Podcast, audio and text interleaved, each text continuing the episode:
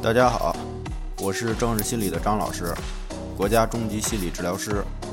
今天我们继续谈谈强迫症、社交恐惧症这些问题的核心理论方法。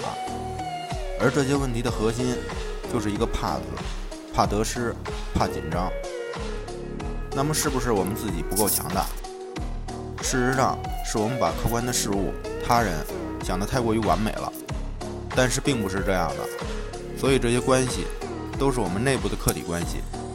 我想说的是，不是那些怕的问题，是我们缺乏容纳的能力，容纳焦虑的能力，容纳紧张的能力。所以我们多年来的担心、紧张，恰恰是我们不允许自己有一丁点儿的担心、紧张。而事实上，我们会有各种各样的担心、紧张，太多太多了。所以强迫，也就是类似精神洁癖的东西。